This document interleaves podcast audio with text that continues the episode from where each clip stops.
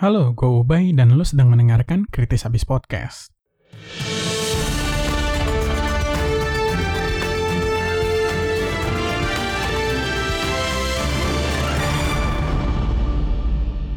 Halo semuanya, masih bersama gue Ubay di Kritis Habis Podcast. Nah hari ini gue mau ngebahas tentang satu komik yang menurut gue bisa lah untuk menemani hari-hari lo nih. Karena gue sering banget nih ngedenger orang-orang kayaknya udah mulai bosen di rumah. Udah mulai kehabisan apa sih yang bisa dikonsumsi nih. Karena kan kita di rumah nih udah cukup lama dan kayaknya bakal lebih lama lagi nih sampai bulan Juni dengar-dengar gitu ya. Jadi eh, berhubung situasinya seperti ini, gue juga pengen kita semua nggak jadi stres di rumah, makanya gue saranin satu komik yang mungkin bisa menemani hari lu. Komik ini bisa dibilang bukan komik yang terkenal banget. Nggak banyak lah orang yang ngebahas soal komik ini, dan paling nggak di sekeliling gue itu tuh nggak ada satupun orang yang mau gue ajak ngebahas komik ini, karena nggak ada yang baca. But uh, kalau misalnya lo mau memberikan komik ini kesempatan, gue yakin komik ini nggak akan membuat lo tuh ngebuang-buang waktu lo lah. Kalau misalnya lo nggak anggap baca komik itu buang-buang waktu tentu ya. Oke. Okay? Gak usah berlama-lama, banyakan goreng lo baik. Apaan komiknya? Komiknya namanya Usogui. Nah, si Usogui ini adalah komik uh, berbasis psikologis dan gambling yang dibuat oleh Toshio Sako. Kayak kebanyakan komik terkenal dari Jepang lainnya, Usogui itu sebenarnya battle manga Nah, kalau misalnya dalam istilah perkomikan itu tuh kita punya istilah. Kalau misalnya gitu ya, perang ideologi itu atau perang psikologis kayak si Usogu ini, itu kita sebutnya sebagai anti-mainstream battle. Nah, kalau misalnya kayak Dragon Ball yang perangnya fisik, gebuk-gebukan, Bleach, Naruto itu kita nyebutnya sebagai mainstream battle karena jelas gitu ya pertarungannya. Nah, bedanya si Usogui sama komik lain itu, si Usogui ini bisa dikategorikan sebagai mainstream, anti-mainstream battle manga. Kayak apa tuh maksudnya? Jadi kan tadi gue udah bilang ya, Usogu ini adalah komik berbasis psikologis dan gambling. Kalau lu ngerti soal gambling, lu pasti tahu bahwa namanya taruhan itu tuh selalu ada tiga aspek yang terlibat. Ada si yang bertaruh, yaitu si penjudi, ada si wasitnya atau bandarnya, dan juga ada si bentuk permainannya sendiri. Nah, di komik Usogui, si perang ideologi itu tuh selalu jadi premis dari setiap permainan gitu.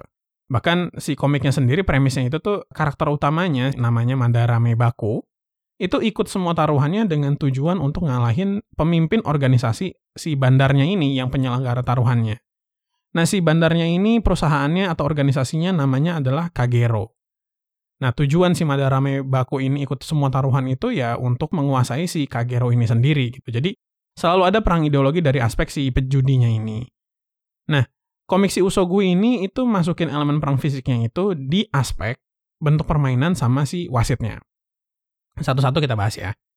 Kalau misal bentuk permainan, gua rasa kebayang ya, karena lu pasti suka baca komik kalau misalnya lu sampai di review ini. Cuman gua kasih contoh.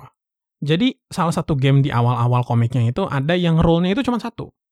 Jadi si Madarame Baku ini harus bisa keluar dari gedung dengan selamat. Kan kalau didengar kayak simple gitu ya. Intinya ya lu keluar aja dari si gedung itu. Apa susahnya ya nggak sih? Cuman ya sebagaimana komik-komik lainnya ya jebakannya itu adalah si gedung itu tuh udah penuh sama pembunuh bayaran. Apalagi salah satu pembunuh bayarannya ini nih modelnya model-model berserker Tea gitu kan. Udah kuli, larinya kenceng, bahkan dia ngelawan tentara bayaran yang bawa senapan aja menang gitu loh. Padahal model-model tangan sama pisau doang. Lo bisa kebayang kan kayak apaan tuh situasinya kan lebih parahnya lagi nih si si baku ini tuh fisiknya lemah gitu loh. Kalau misalnya mau lu ibaratin pakai terminologi Marvel, uh, berserkernya ini tuh selevel Hulk dan si bakunya ini nih mungkin level fisiknya selevel Pepper Potts lah. Pepper Potts yang nggak pakai armor ya udah Pepper Potts doang. Jadi lu kebayang lah si polemiknya seperti apa gitu ya. Nah untungnya si Baku ini otaknya itu selevel Tony Stark gitu karena kan dia pejudi yang ngandelin si psikologis jadi paling nggak bisa ngelawan lah uh, eh, gue gak akan ngebahas terlalu jauh untuk si gamenya karena mungkin jatuhnya kayak spoiler ya. Dan gue untuk episode kali ini gak mau ngeluarin spoiler kebanyakan. Nah, kemudian ada juga faktor wasit. Tadi gue bilang ya, perang fisiknya ada juga di faktor wasit. Nah, kalau lo tadi denger gamenya kayak apaan tuh, yang cuman keluar tapi isinya pembunuh bayaran ya, terus ada juga aspek dari si taruhannya itu yang kayak model-model berserker kayak gitu, ya lo bisa bayangin butuh wasit yang kayak gimana, ya nggak sih? Supaya si gamenya ini tuh bisa berjalan dengan adil gitu. Bayangin kalau misalnya si penjudi ini kan penjudi lawan penjudi ya. Salah satu penjudinya ini punya pembunuh bayaran yang disuruh untuk ngejar si penjudi lainnya. Kebayang kan gamenya kayak apaan gitu. Makanya butuh si bandar supaya ngejaga si gamenya ini tuh bisa berjalan dengan lebih baik dan lebih adil gitu. Nah, supaya si gamenya adil, otomatis si wasitnya juga harus jagoan gitu. Kalau lu bayangin ya, misalnya si wasitnya tuh kayak plek plek lemah-lemah kayak begitu ya di tackle sama di sliding juga kelar kali gamenya sama Kaseto gitu kan ya. Tapi kan enggak. Si wasitnya itu dari segi pakaian juga keren-keren. Kemudian lu bisa bayangin kalau lu tahu komik Black Butler atau Kuroshi Suji, itu Sebastian ada kan ya si butlernya itu. Nah, itu modelnya kayak gitu semua tuh. Cool-cool, pakai baju uh, taksido, kemudian jago berantem semua.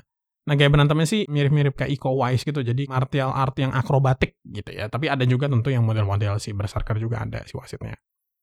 Nah, tadi gue udah nyebutin si Kagero, Kagero, Kagero. Nah, Kagero ini sebenarnya dia semacam kayak grup judi gitu. Jadi, semua membernya itu ya pejudi yang saling judi satu sama lain gitu loh. Nah, awalnya si Baku ini tuh bukan member dari Kagero gitu ya. Di awal cerita dia bukan member dari Kagero dan dia berjudi supaya dapat membership dari Kagero. Nah, setelah dia dapat si membership, dia dapat juga wasit gitu. Jadi, setiap member dari si Kagero ini punya wasit masing-masing. Uh, dia punya wasit namanya Hikoichi. Nah, kalau si Hikoichi ini itu kakek-kakek. Cuman ya parah banget dah kalau misalnya udah berantem tuh keren banget. Kacau-kacau, horor banget. Nah, tambahan untuk kemenarikan dari si komik ini, hubungan antara pejudi sama wasitnya ini juga beda-beda nih. Ada yang saling nantang, ada yang netral, ada juga yang saling dukung. Jadi kayak kong kali kong itu juga ada. Nah situasi model-model kayak gini juga bikin polemik sendiri nih dalam berjalannya game gitu kan. Karena itu nambah-nambahin konflik dan juga tingkat kesulitan gamenya itu sendiri gitu. Kalau misalnya sebagai organisasi sih, si Kagero ini ibaratnya kayak eh, organisasi hitam yang kayak di Detektif Conan kali ya. Jadi kayak nggak jelas gitu asal usulnya dari mana, tiba-tiba ada aja. Cuman kalau detektif Conan kan gak jelas ya, kayak kebanyakan goreng, terus anggota dari organisasinya selalu keluar satu persatu persatu kayak ngebosenin gitu. Nah kalau Kagero ini nggak, dia nggak ada niatan buat nutupin karena pemimpinnya juga udah dikasih tahu dari depan siapa, paling mukanya aja ditem-temin kan awal-awal biasalah. Nggak terlalu lama, ujung-ujungnya kelihatan kok mukanya siapa. Buat gue itu sesuatu hal yang menarik sih, maksudnya kayak ya udah, si musuhnya tuh jelas siapa dan clearly tujuan dari si komik ini sendiri adalah untuk ngalahin musuhnya tuh ya si Kagero ini gitu. Jadi ngapain juga lama-lama ditutup-tutupin walaupun komiknya itu tentang psikologis dan juga tentang uh, gambling gitu kan. Nah, salah satu syarat supaya si Baku ini bisa berjudi lawan pemimpin Kagero ini yaitu si wasit pribadinya si Baku ini itu harus jadi wasit nomor 0 atau wasit yang paling kuat. Jadi struktur wasit itu tuh kastanya dari 0 sampai sekian, nomor 0 itu yang harus yang paling kuat dibandingin wasit yang lain. Makanya si Hikoichi ini juga sebagai wasit pribadinya Baku itu juga harus bisa ngalahin wasit-wasit yang lain gitu supaya dia jadi wasit nomor 0. Kalau misalnya mau dikategorikan, sebenarnya hubungan si Baku sama Hikoichi ini tuh masih ngeliat kayak uh, mutual benefit gitu ya. Kalau misalnya masih bisa bermanfaat buat satu sama lain ya diterusin, tapi kalau misalnya ada salah satu yang dicurigai kayak mengkhianati atau apa ya masing-masing siap bunuh-bunuhan gitu loh. Makanya hubungan antara si Baku dengan Hikoichi dan juga dengan karakter lainnya itu adalah aspek yang paling menarik sebenarnya dari Usogu ini. Komik-komik seperti ini kan kayak strong point-nya harus di dialog ya. Makanya si Usogu ini tuh menarik karena dialognya tuh strong banget. Si wasit-wasit ini sebenarnya kayak punya tuntutan lah di komiknya itu sendiri bahwa mereka harus perfect gitu ya. Harus pintar, harus kuat. Dan kalau misalnya si pengarangnya ini tuh nggak pinter-pinter bikin dialog, kan sebenarnya dia cenderung untuk ngebosenin. Yang ngedialog doang gimana sih? Makanya penciptaan karakternya ini tuh luar biasa buat gua di Usogu ini sih. Nah, eh, sebagai contoh si karakter baku sebagai manusia ini tuh kelihatan banget gitu loh. Kalau misalnya dia lagi ngobrol sama si secondary main karakter yang namanya Takaomi Kaji. Bisa dibilang mereka ini tuh kayak polar opposite gitu dari segi prinsip. Kalau si Bako itu kan kesannya penipu ulung yang pintarnya luar biasa. Sementara si Kaji ini itu kayak orang polos yang gampang-gampang dibegoin banget lah. Nah mereka berdua ini kan sering dialog ya karena dalam game itu mereka boleh berdialog. Kadang ada yang nggak boleh sih. Cuman kalaupun misalnya nggak boleh berdialog ya biasa kayak nginget masa lalu, terus uh, nginget-nginget dialog mereka yang yang akhirnya menjadi uh, breakthrough dari si gamenya ini sendiri gitu kan. Nah, gue sedikit lupa untuk ngebahas si Kaji ini. Jadi Kaji ini adalah secondary main karakter yang bisa dibilang rasanya tuh kayak main karakter. Jadi lo bakal sering-sering ngelihat si Kaji ini main judi sendiri karena si Kaji ini juga member dari Kagero itu sendiri. Malahan si Kaji ini duluan gitu loh yang jadi member Kagero daripada si Baku. Tapi ya gimana caranya dan gimana ceritanya lo baca sendiri aja. Oke? Okay? Buat gua, game Escape the Building yang tadi tuh yang keluar dari si uh, gedung itu adalah momen di mana gua tuh benar-benar suka banget sih sama si Usogu ini. Karena banyak twist yang sebenarnya juga pengen banget gue ceritain gitu. Tapi sayang kalau misalnya gue ceritanya di depan sekarang karena gue punya rencana untuk bikin uh, beberapa episode terhadap si Usogo ini. Nah kalau misalnya lo tertarik nih, kalau misalnya lo tertarik untuk baca si komik Usogui ini, komiknya sebenarnya udah dijual di Gramedia.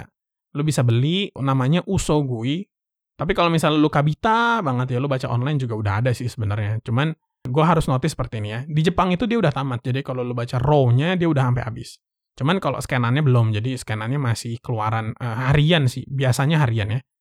Jadi lo bisa expect bisa baca tuh. Karena lumayan udah ada 300-an lah buat lo yang baca pakai bahasa Inggris. Tapi kalau misalnya lu bacanya pakai bahasa Jepang bisa, ya udah 573. Itu chapter terakhirnya. Oke? Okay? Nah, untuk episode berikutnya, gue mau ngelakuin analisis personality nih dari dua karakter utama si komik Usogo ini, yaitu Madarame Baku dan juga Takaomi Kaji. Nah, kalau ngebahas personality kan ya gimana ya, mau nggak mau juga harus ngebahas jalan cerita yang otomatis akan sedikit banyak spoilernya. Jadi, kalau misalnya lu siap dengan kondisi itu, stay tune terus di sini. Tiap jam 5 sore selama bulan Ramadan ini, gue akan terus ngeluarin episode baru. Sekian dari gue. See you on the next podcast. Bye-bye.